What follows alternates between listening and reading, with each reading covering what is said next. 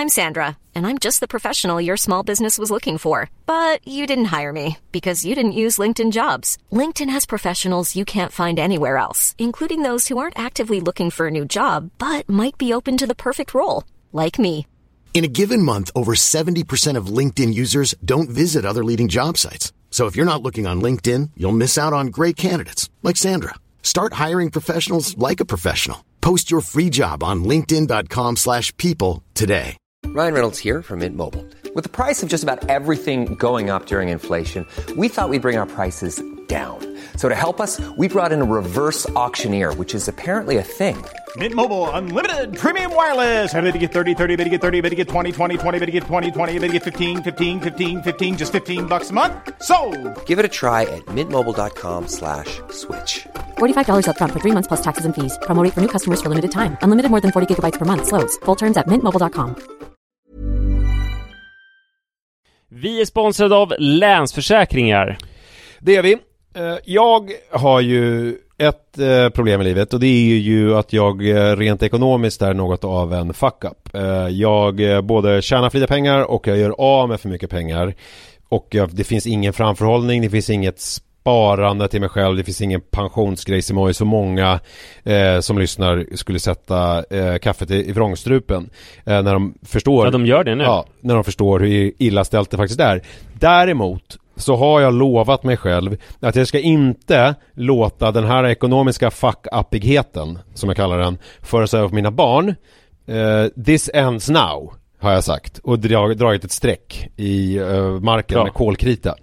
Eh, tatuerat in ett streck har jag gjort. Eh, och därför så sparar jag till barnen varje månad. Och vi har ett system, jag och Li, att eh, Li sätter in pengar på ett konto varje månad och jag sätter in pengar på ett annat konto varje månad. Livet är föränderligt, löften bryts, men Länsförsäkringar finns där för alltid och kan hjälpa till, då bland annat med Barnspar. Vi tackar Länsförsäkringar för att ni hjälper Nisse och andra att hålla sina löften. Och eh, glöm då inte att Länsförsäkringar kan alltså hjälpa dig med bank, pension och försäkring. Tack så mycket!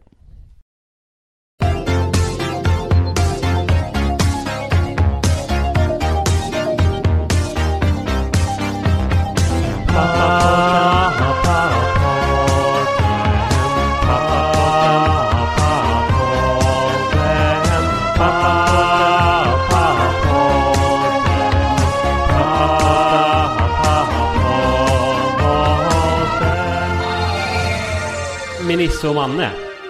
Hallå, varmt välkomna ska ni vara till Nej, Pappapodden. det var lite slött och Ja, men jag, oengagerat. jag, det var på väg till någonting. Okej. Eh, det låter kanske lite slött och oengagerat som du precis påpekade. men det är för att vi är ju i chock. Ja, ja, ja. Ja. Okej, du vill illustrera det? Ja, det är som såna här när man blir shellshocked i första världskriget och sitter i eh, ett sånt här värn och så, så stirrar man bara tomt framför sig och vet inte vad man ska göra. Nej. Vi ser varandra för första gången på Ja, vi, har inte, vi pratade om det förra veckan och vi vet ju inte när det var vi såg senast. Nej, jag Så länge är tror att det var juni. Och nu är det alltså september. Ja. Och så länge har vi nog inte varit ifrån varandra under de snart tio år som vi har känt varandra. Snart, ja precis. Ja, det är väl tio år. Ja. Ja, det var ju den, den här magiska första sommaren när vi inte hördes, när jag hade dåligt samvete för att jag hade dragit om boken och sen så inte ville göra den och sen så hörde du av dig till Ja. mig. Eh, När du skulle gifta dig. ja, precis. Och du inte bjöd mig. Vilket var tur, för att annars hade vi, jag undrar om det hade blivit något annars. Mm. Det, har du märkt att vi, vi har börjat med en ny grej som är att ha någon slags meta eh, segment precis i början där vi så här pratar om att vi har hållit på så länge och tiden som har flutit, vatten som har runnit under broarna och sånt där. Men nej men det är otroligt att ses igen och du har ju utvecklat en liten ny sida. Du har liksom, du har blivit slätare i ansiktet och fått glow. Har jag? Ja, Vet du varför? nej? För att jag har ju, gud vad, det här var det snällaste du har sagt. Ja. Jag har ju alltså sen i eh, Jo men du har ju en december hudvårdsrutin, har jag en hudvårdsrutin. Det har vi Men, gjort ett men, litet avsnitt om. men tänkte du på riktigt att jag hade det? Ja, Det är ju skitbra ju, Ja. för att då funkar det ju. För jag kör ju, eh, jag har ju kört ordentligt det senaste halvåret. Ja, ja men det tar ju en timme per dag. Och vi pratade om det innan, för du, du, En du, det är ju så det mycket med dig och ditt utseende och din 40-årskris och sådär. Ja. Det, det senaste jag fick reda på, för jag sa att du hade klippt det, var jättefint. Och du sa att det, det gör du två gånger per år. Mm. Ja. Och det kan man göra om man har långt hår. Februari och eh, augusti. Ja, och så det var inte så himla chockerande. Nej. Och det är väl någonting som de flesta gör. Klipper Mm. sig ibland. Du har berättat att du går på salong och fixar till ditt skägg Mm. för ganska dyra pengar en gång i månaden. Jag tycker inte att det är så dyrt med tanke på att jag inte klipper håret. För tidigare klippte jag ju håret Ja i fast då betalade du inte för då var det ju att det var en, en, Ja, en, eh, ja. det var en, en sån här kändisfrisör som sa att du skulle göra någonting för honom och det där började bli så ohanterbart för du insåg att du var skyldig honom kanske 50 000 spänn Ja.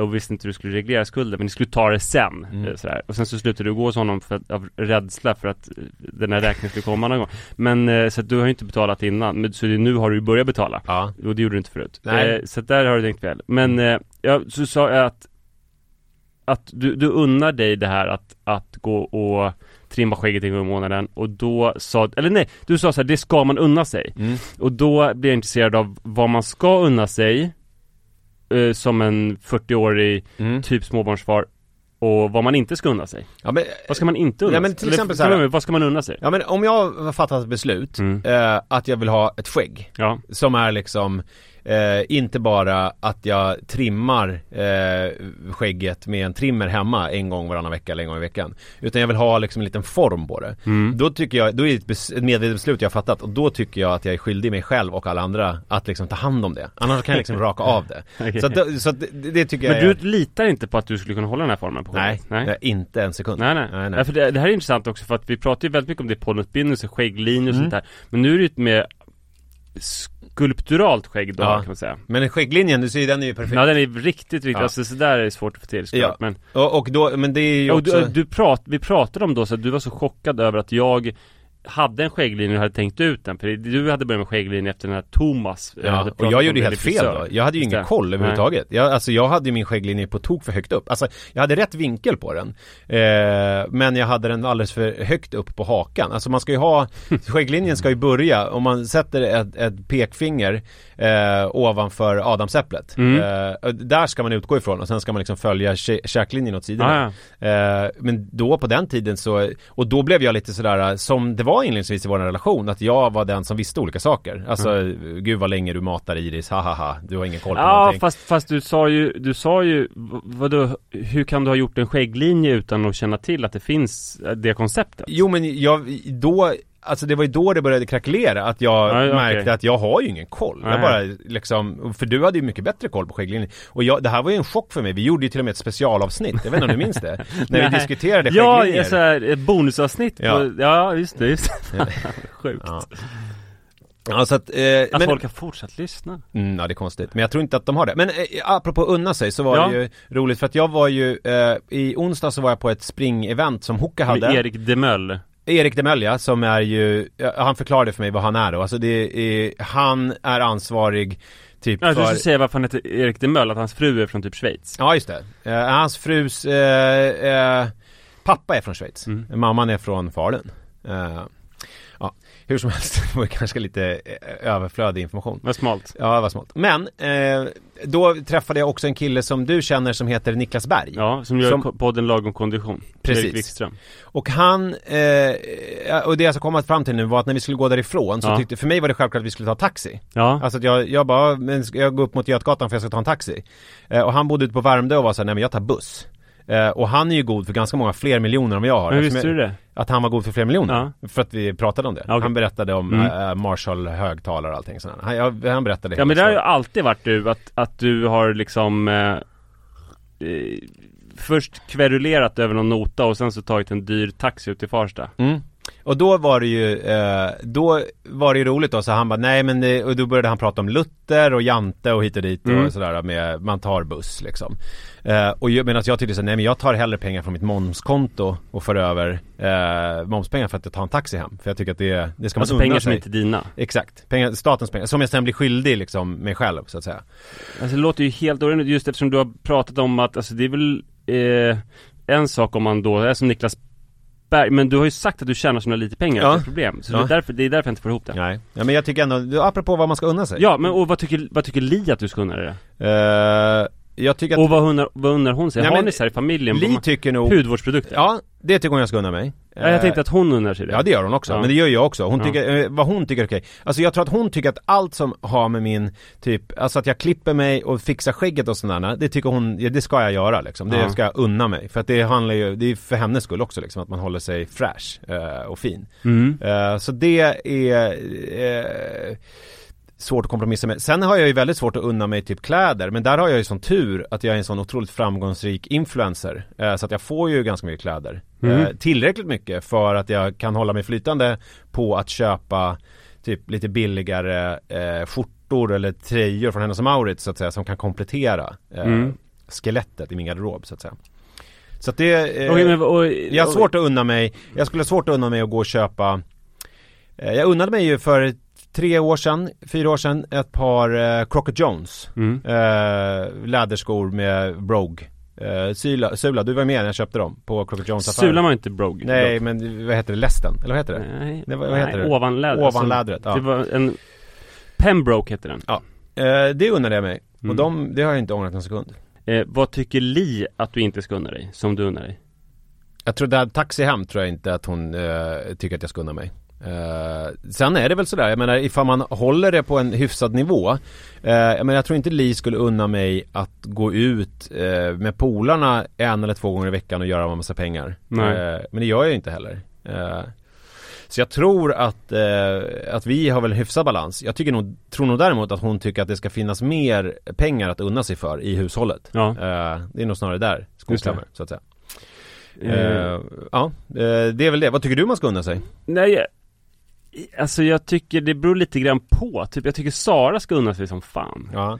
För att hon jobbar så jävla mycket. Mm. Sen så är jag så här att jag har ju de senaste 15 åren aldrig kunnat önska mig någonting i födelsedagspresent för att jag har ju redan unnat mig allting jag redan vill ha liksom. Just det. Jag har ju varit unnmästaren i världen. Mm. Men det som har hänt är väl eh, på senaste typ tre åren att jag har inte unnat mig någonting mer. Nej. För att eh, det jag vill unna mig det har ju relaterat till så här, mitt intresse som är typ att cykla och springa och sånt. Mm. Och där så, eftersom det är typ mitt jobb så får jag grejer där. Det senaste du Eller unnade låna dig, grejer. var det cigarrsamlingen? Var det det Ja men den sålde ju sen med vinst. Jo, så det var ju inget und riktigt. Fast Ja. sen så unnade jag mig att köpa en cykel för de pengarna. Mm. Det var det senaste undet. Men, och sen så, ja men typ så här. Eh, Sånt som jag tycker är roligast att göra som en hobby, det, det betalar jag inte för. Det är en del Nej. av mitt jobb nu. Just det, Så att det, är en grej som jag kommer undan med, det är en resa till Valencia i december. just det. Det, annars så, och sen så i och för sig, jag skulle nog också ta en taxi kanske, nu för tiden. Men det, Skulle du det? Ja, det har tagit många år att, att komma dit. Okej. Och sen så undrar jag mig, jo! Det undrar jag mig jämt. Eh, lunch ute. Alltså det är eh, så fort jag får chansen. Mm. Ja just det är det, det, nästan har att jag går- prata om. Omvägar för att få äta lunch ute. Där är jag ju, det unnar jag ju mig aldrig. Nej. Eh, och det har ju att göra med dels för att jag inte tycker att jag eh, Jag tycker det är onödiga pengar men sen också det är ganska lätt att inte unna sig lunch om man sitter hemma och jobbar vilket jag gör hela tiden. Ja, nej, alltså jag äter ju också lunch hemma. Fast det kan nästan hända att jag går till kolgrillen i Bredäng bara för att få unna mig även då. Okej, nej det har nog aldrig hänt. Jag älskar grejer med lunch ute. Och eftersom jag alltid lagar mat eh, på kvällen så är det så trevligt om någon annan gör det på lunch. Mm. Och eh, jag gillar det väldigt, mycket. Det har man ju känt också när man skolat in barn på förskola, till och med där liksom. Att man mysigt är att någon gör lunch åt en. Mm. Det tycker jag Det verkligen är att din grej ju, att bli lunchbjuden. Ja. Mm. Stort. ja. Mm. Har vi... Och, och vad, vad tycker du folk unnar sig för lite då? Är det taxi då? Det skulle jag säga. Mm. Eh, taxi och Nej men det är väl också att man alltså unnar sig eh, Det är väl svårt kanske med våran målgrupp nu, jag menar folk, eh, om män är i 40 och, och bara unnar sig att springa hela tiden och cykla och sådär så kanske de inte behöver göra det mer. Men det är väl kanske att eh, se till sina egna intressen och eh, göra det. Eller kanske tvärtom, unna sig att ägna sig åt sin relation. Mm. Det kan vara, det kan vara något.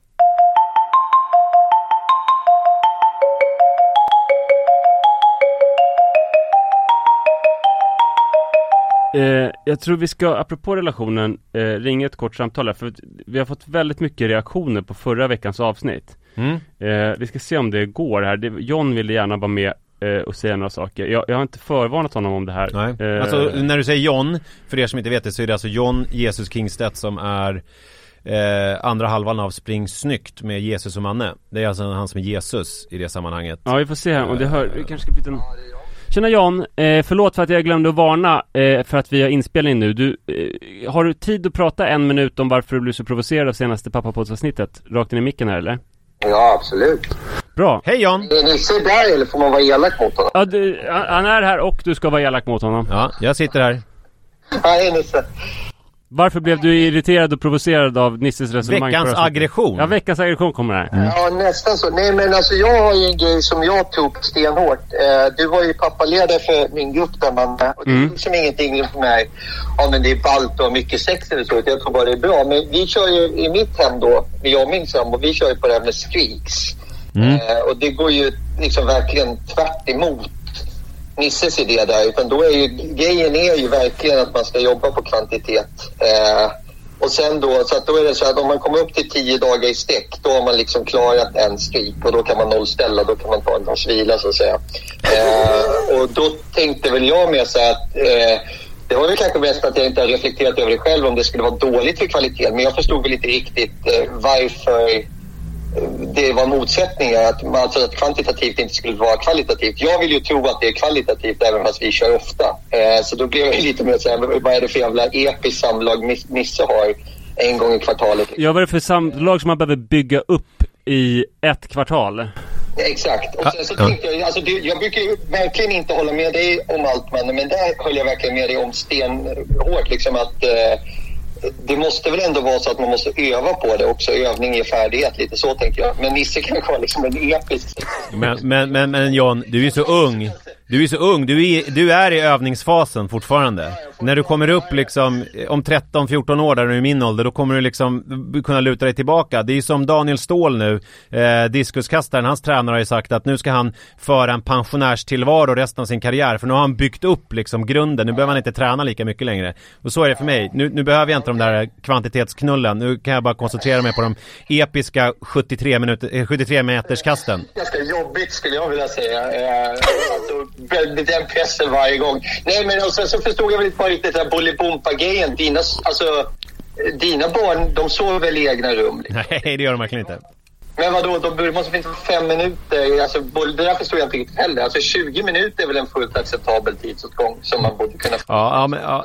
Men, ja, men, men, men, men, så här är det ju att, och som jag vill minnas det, eh, och det var faktiskt jag som klippte avsnitt också, så sa ju jag aldrig att så här, att folk som gör så, som inte gör som jag är sjuka i huvudet. Däremot så var min grej var att det här var någonting som jag hade kommit fram till funkar för mig. Men jag menar, om det är så att man är en person som trivs med att ha mycket sex tillsammans med, par- med sin partner och tycker att det här är the time of their life, då finns det ju inte, då kommer inte jag gå in och säga så här: nej nej nej, det här hörni, nu gör ni jävligt fel, lägg av med det här. Utan det här var mer bara en uppenbarelse som jag hade fått. Eh, och i min inkorg på Instagram så har jag fått en hel del folk som faktiskt håller med mig och så här, jag kommer fram till samma grej liksom. Jag stör mig på dem de människorna. var ju många som jag såg skri- i din kom, Jag såg någon som hade skrivit så här, ah, jag håller med Nisse.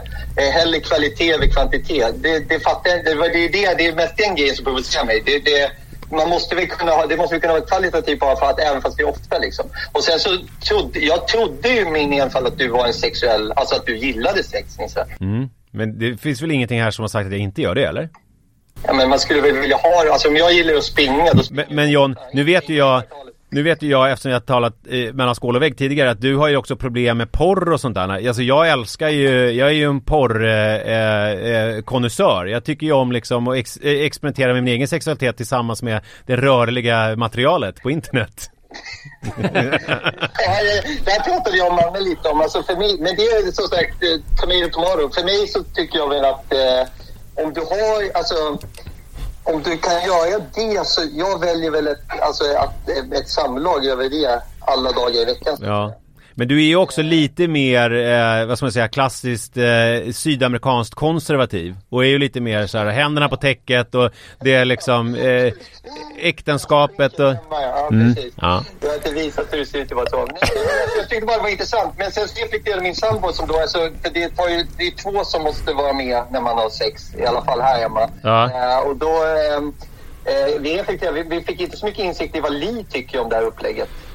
Eh, alltså i själva sexupplägget. Nej men ja precis, för vi tänkte så här att ja, alltså, man kan aldrig tvinga någon till sex. Men vad gör ni om hon vill ha sex typ fyra, fem gånger i veckan? Alltså om hon skulle vilja det. Ja, hon vill inte det nu antar jag. Eller vet Nej, alltså vi är ju ganska överens om att det här, det är lite, lite vagt att jag sa att vi var ganska överens. Nej men vi är överens om att det här är ett bra upplägg liksom. Men det bygger på att man får de här äh, härligt episka liksom 73 meterskasten äh, när det väl är tävling liksom. Alltså det, John, jag är så glad att du kunde vara med och det är så bra att du ställer de här frågorna. Du, du borde ta upp åka till Göteborg och ta värvning på Uppdrag granskning-redaktionen för att du ställer riktigt väl, väl avvägda frågor och, och viktiga frågor. Jag tror vi måste avsluta här för att eh, det blir för jobbigt för Nisse, men tack snälla för att du var med här. Jag ska, vi får försöka luska i det här helt enkelt lite lagom. Vi kan se fram emot att höra det. Vi får fortsätta att vara hård mot honom. Ja, jag ska försöka. Tack Nisse, jag är inte sur på dig. Puss på dig. Hej då! Hej hej.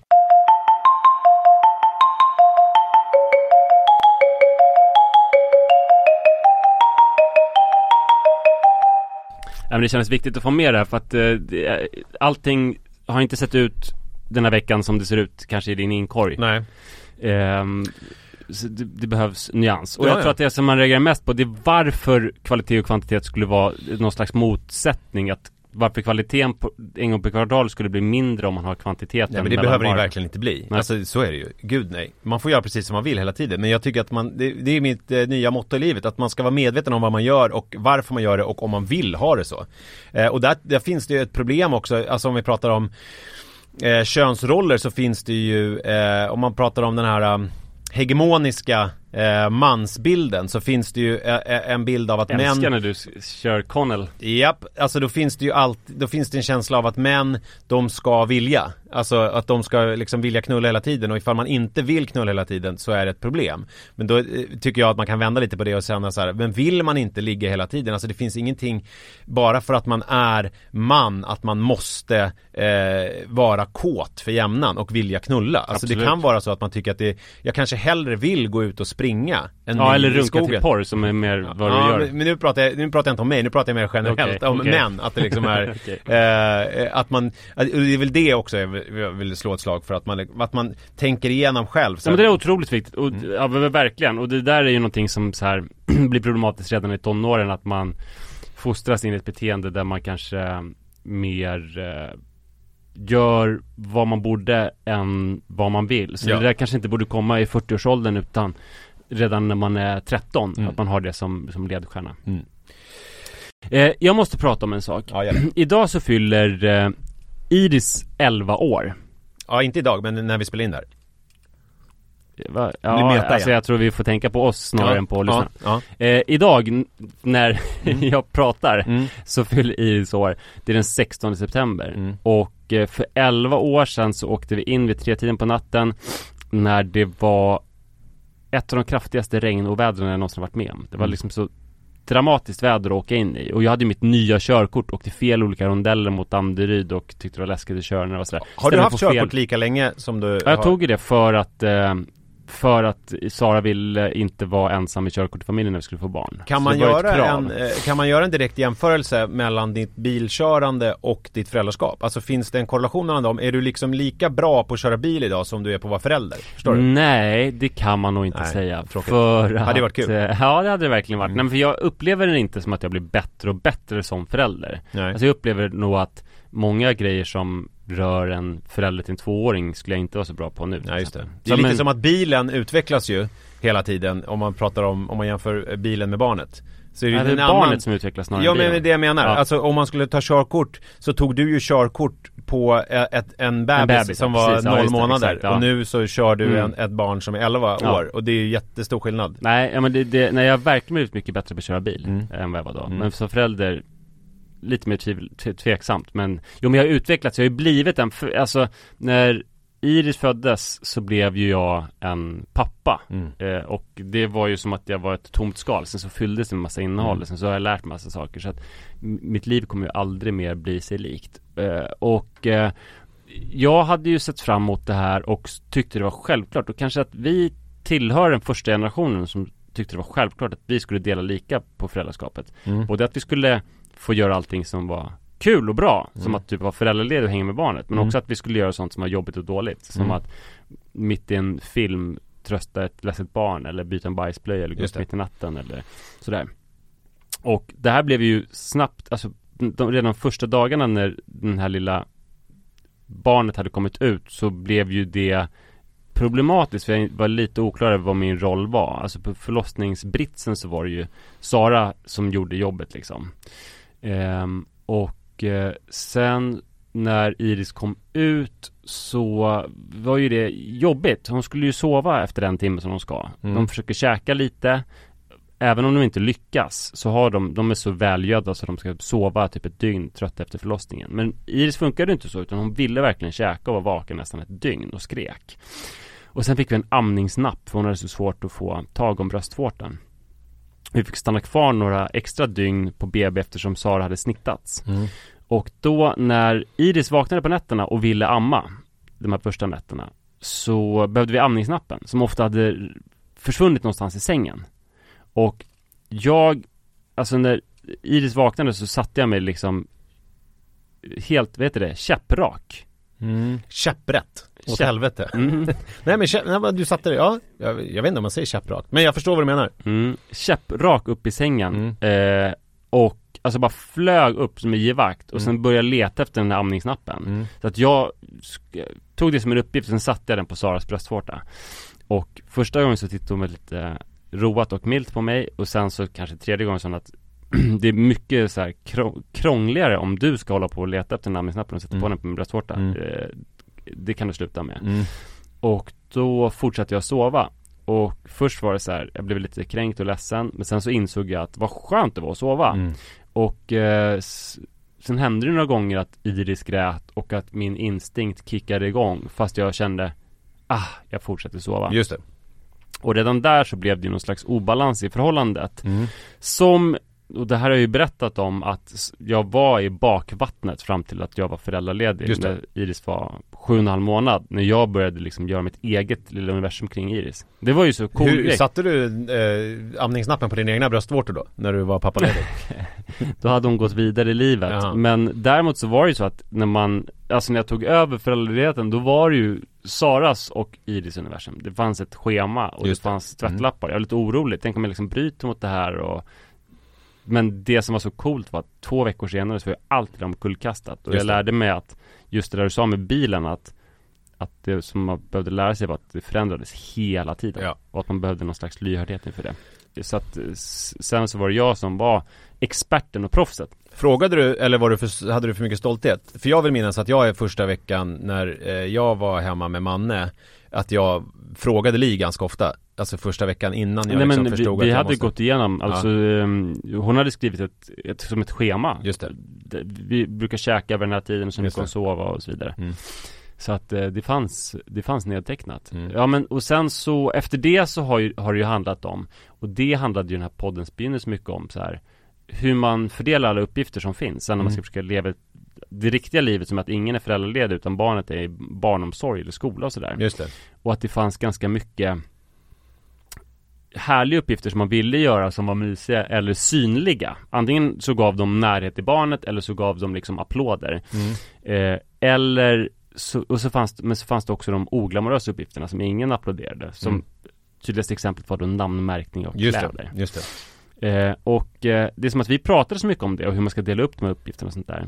Eh, men sen så var det som att Alltså nu är det som att vi pratar så himla lite Alltså om pratar om du och jag nu? Ja, Ja, det är som att vi pratar så lite om föräldraskapets ja, fördelningspolitik ja, ja, ja, ja, ja, just det, Alltså- vem som gör vad, ja, Ja, och, att vi- uppdatera bilen, alltså, eller barnet då, vad är det som gäller nu? Ja men det är som Mm. att vi tänk, tänker det som att vi var småbarnsföräldrar på Mm. liksom eh, föräldraskapets eh, front Mm. Och nu så kan vi bara chilla och typ trimma skägget eller någonting Mm, just det. Eh, Det är som också att, viktigt, det måste man unna sig ja, men som att, som att det, föräldraskapet inte pockar på fortfarande Som att det är färdigt, Ja, ja. som att det är klart ja och som att man inte behöver tänka på den här Nej, usch, fördelningspolitiken ja, det får, så får det inte vara Men jag inser ju när jag tänker på det att, att de här frågorna är ju mer aktuella än någonsin. Alltså Mm. jag tänkte på det nu när Iris har fyllt år. mm.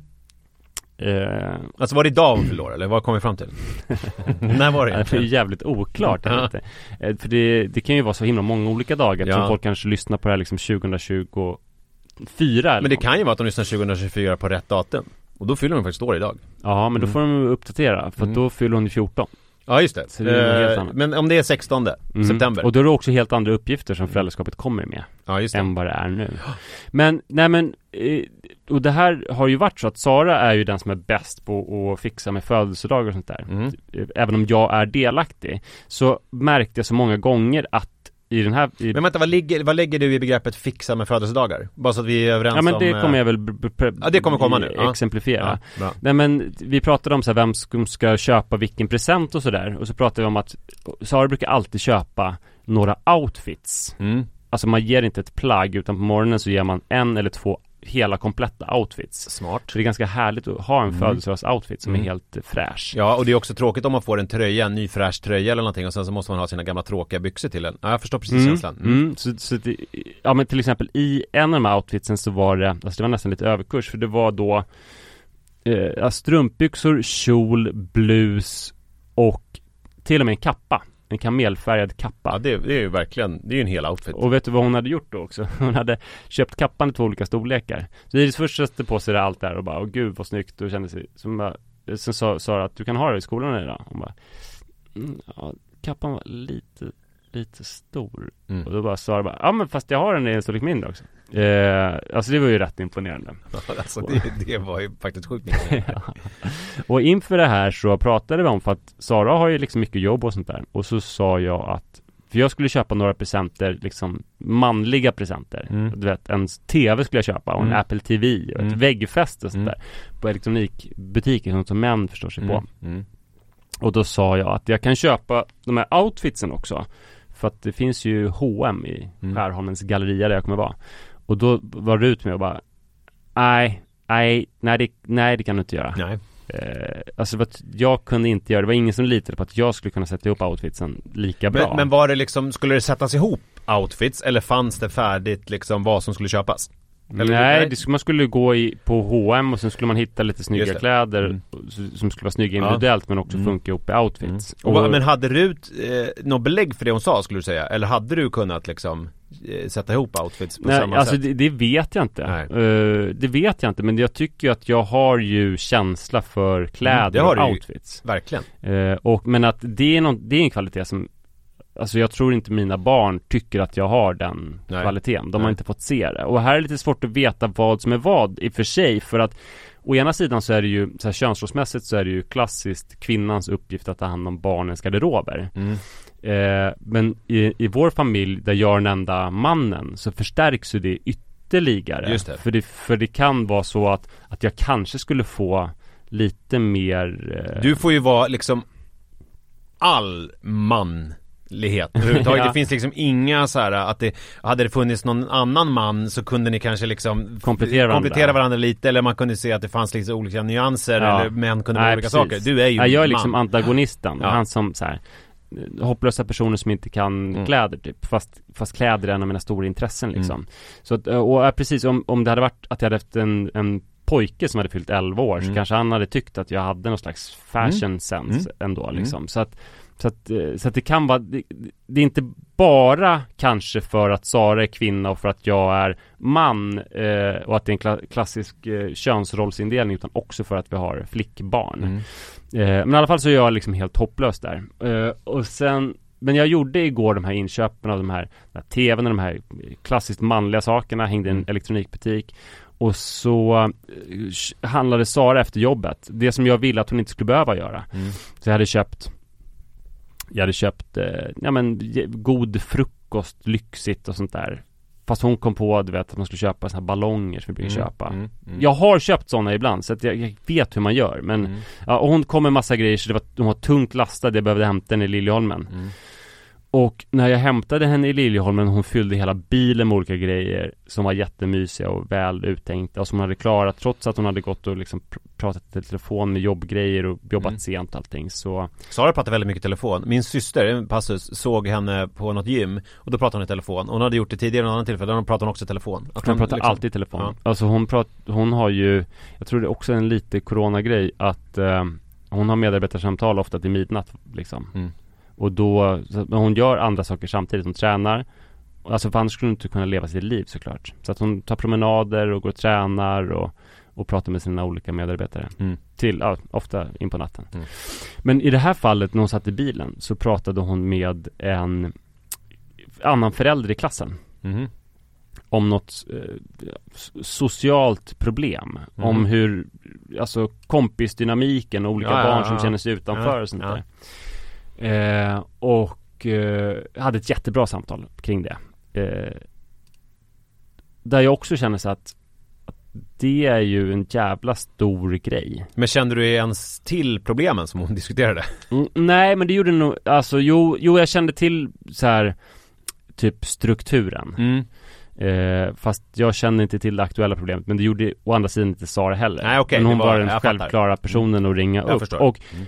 så här, ja, trist att hon är den självklara personen att ringa upp men jag, jag kände när hon satt där bak, alltså jag var så imponerad av hur hon pratade och hur hon gav den här mamman rätt och hur de samarbetade som Men kände du kvinnor. någonting i, eh, man tänker sig det här eh, tidiga, att när du, med nappen och när Sara sa, äh men skärp dig och du kände först lite dåligt samvete och sen så bara, ah vad skönt det är att sova. Kände du något sånt? Ah, vad skönt att hon tar det där, eller kände du liksom? Ja men jag är ju väldigt tacksam samtidigt som jag känner att jag borde klara av det. För jag kan Ja, också säga förresten att, att den här eftermiddagen när Sara hade varit på jobbet och sådär Så hade jag ändå känt att, men gud vad jag gör mycket saker för att Mm. jag hade varit och handlat de här tunga sakerna Och jag hade eh, städat nedervåningen efter olika barn som bara släpper saker där Mm. de befinner sig och Mm. jag hade så här torkat av bänkar och jag hade gjort lasagne och alltså, jag hade liksom så här Tänk, och tänkte också att hur skulle jag klara mig och jobbade som en vanlig människa? Mm. Det är som att jag var liksom någon slags eh, hemmafru Mm. eh, Ja men sen när, när Sara satt och hade det samtalet så blev jag så imponerad av alla grejer som hon hade Som hon hade släpat med sig. Jag tänkte att Att föräldraskapets fördelningspolitik är då, alltså det är viktigare än någonsin. Och att det, det är så många saker som man gör som man inte gjorde förut. En annan sak som Sara gjorde några kvällar innan var Iris höll på med cheerleading det blir olika lag och Iris hade på något sätt hamnat i ett lag som hon inte ville och Sara hade liksom formulerat ett otroligt bra mail som ändrade Iris typ situation och öde. Mm. Ehm, Men det var också, eh, det gjorde hon på eget bevåg eller var det efter att ni hade pratat om det? Och var det någon typ av situation som du kände till? det var en si- situation som jag absolut kände till. Ja. Men, men Men ni hade inte kommit överens om så här att du tar, skriver du det där mejlet? Utan hon hade formulerat det? nej, Sara var så här, det här, jag mailar på en gång. Alltså att hon har Blev du CC'ad i mejlet eller sådär? Nej, det blev jag inte. Nej. Eh, nej men så att jag känner till allting som pågår. Det är bara att Att Sara är på alla de här liksom sociala Mm. och mjuka grejerna som är så jävla mycket viktigare än att namnmärka en flis. För den här flisen kan komma bort och man kan köpa en ny.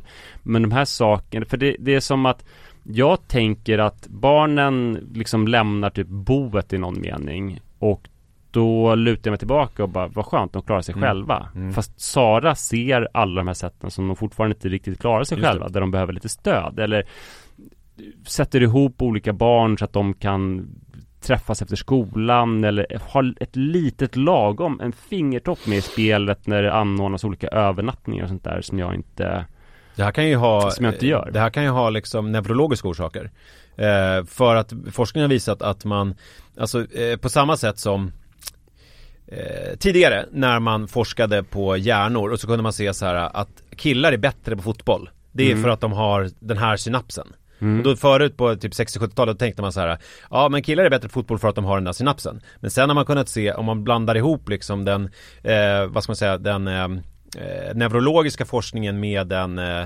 eh, sociala, alltså utvecklingspsykologiska forskningen så har man sett att det ena är liksom en frukt av det andra. Att det vill säga om, om jag uppmuntrar en kille att spela mycket fotboll så kommer det bildas synapser och bredare liksom Ja. allfartsvägar i hjärnan på Mm. liksom spela fotboll eh, stället. Och på samma sätt så är det ju med den här typen av fingertoppskänsla som du är. Om man som kvinna eh, från, och jag vet ju hur det var när vi växte upp, eh, hela tiden uppfostras med att ha de här empatiska ögonen öppna och se de här sakerna så kommer det ju bildas liksom allfartsvägar i hjärnan som gör att man eh, per default har liksom en bättre eh, känsla för det här. Och det här tycker jag är någonting som man måste vara medveten om när man pratar om sådana, alltså att det inte är det, det är inte renodlat så att det är biologiska skillnader men det kan vara så att liksom sociala faktorer gör att det blir biologiska skillnader.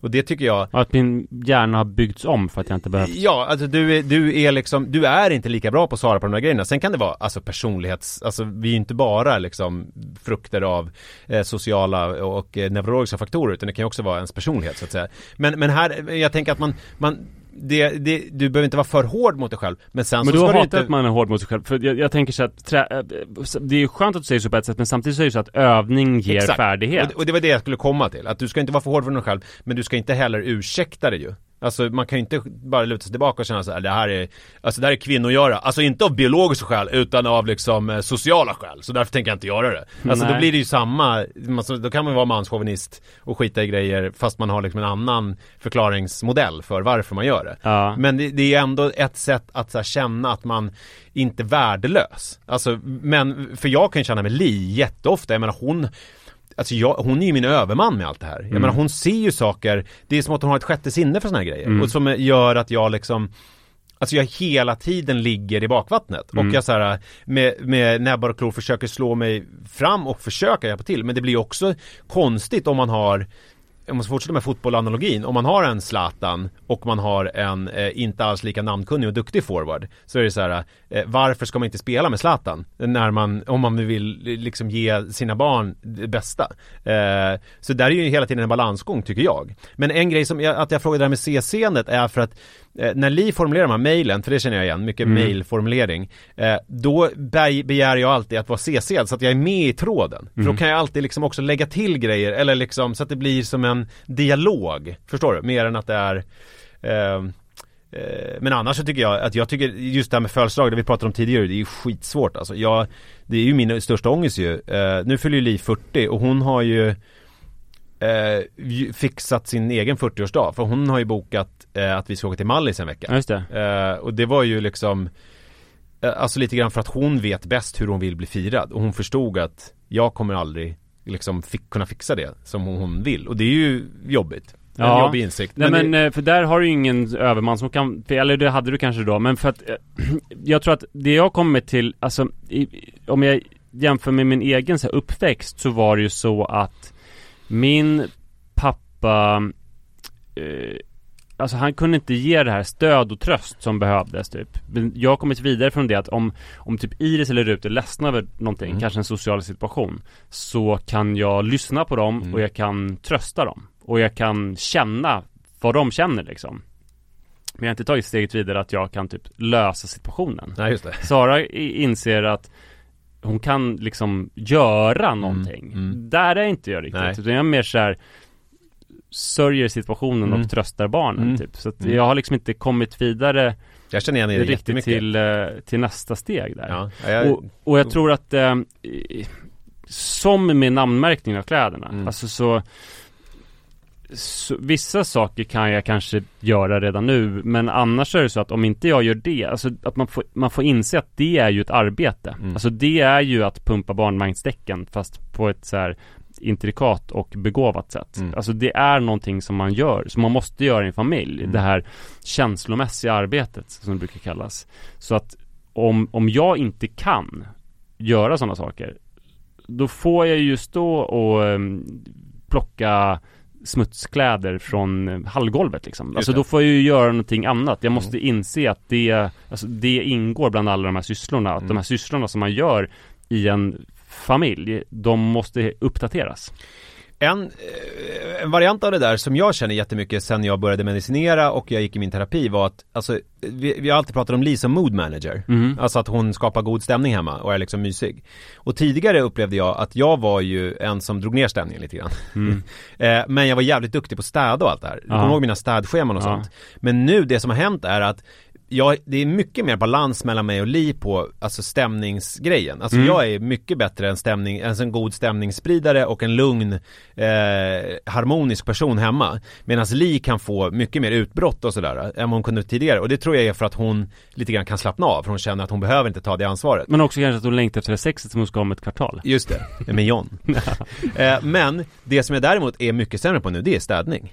Alltså det har liksom, när det här inte, mitt schema försvann och jag inte har den här ångesten över att det är stökigt Så är det som att det liksom är Då har lite grann den eh, grejen försvunnit och det har blivit lite mer traditionellt Att Li är den som säger så här, vad fan vad det ser ut här, vi måste plocka! Och jag är lite såhär, vad fan det är lugnt, det löser sig eh, Och det här Så nu är du egentligen bara en trevlig gamäng. men lite, att jag har blivit mer som en, en trevlig, trevlig kille som glider runt hemma och är lite mysig. Mm. Eh, men jag, jag dammsuger inte och sådär, för det tycker jag är världsliga ting. Eh, det behöver man inte göra. Nej. Så att det är ju intressant det där hur det liksom Och hur ligger du till då? Eh, Det låter ju då som du ligger rätt dåligt till om man skulle kolla Nej jag är allting inte. som görs Jag, jag tror att jag, jag tror att, jag tror att Li faktiskt jag hoppas det i alla fall. Nej men jag tror att om, om, min förhoppning framgent är ju att jag inte ska behöva välja mellan de här två sakerna. Alltså jag tänker att jag ska eh, bli bättre på att eh, ta tag i städning och sånt. Ja men om man tänker alla uppgifter som finns i familj, eh, f- fördelningspolitiskt, Ja, hur ja, ligger ja. du till? Ja, om man, alla uppgifter. Ja. Sånt här är ju jävligt svårt tycker jag alltså. Eh, Jag kanske inte har tänkt de här samtalen med eh, kompisars föräldrar som Mm. vi gjorde väl det här eh, testet. Ja, jag tror, jag tror inte det fanns med de här Nej, med samtalen alls. eh, Eller, eller bara så här kontakt med barnens tusen olika aktiviteter, svara Mm. på mejlen, se Mm. till att man, hänga på låset när det släpps platser. Många sådana grejer också som ska Mm. uppdateras i den listan.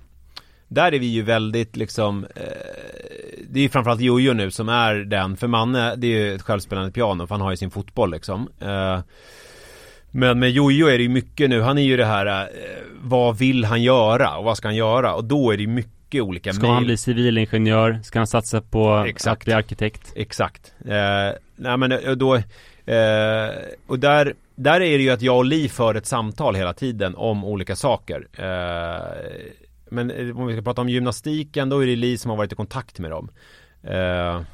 Jag vet faktiskt inte, och jag, min liksom ödmjukhet och till viss del dåliga självkänsla säger väl att Li gör eh, mer än vad jag gör. Eh, på olika sätt. Det, jag tror det faktiskt. Mm. Eh, att Li tar ett större ansvar. Men jag tror också det, för att jag, tänk, jag har ju tänkt att vi delar lika, eller att jag kanske gör lite mer av de här Mm. tråkiga klassiska sakerna som man gör. Men Mm. sen så inser jag att hon gör ju, hon gör ju alla de här andra sakerna som måste in på listan. Och Mm. det stökar ju till hela fördelningspolitiken och gör mig till någon slags eh, dagdrivare. Just som det. inte gör tillräckligt mycket, helt enkelt. Så En att- Ulf Brunnberg-gestalt. Ja, jag är en Ulf Brunnberg-gestalt. Vad var det ens? Alltså det var ju att du gick, du gick det var att jag inte hade något kontor.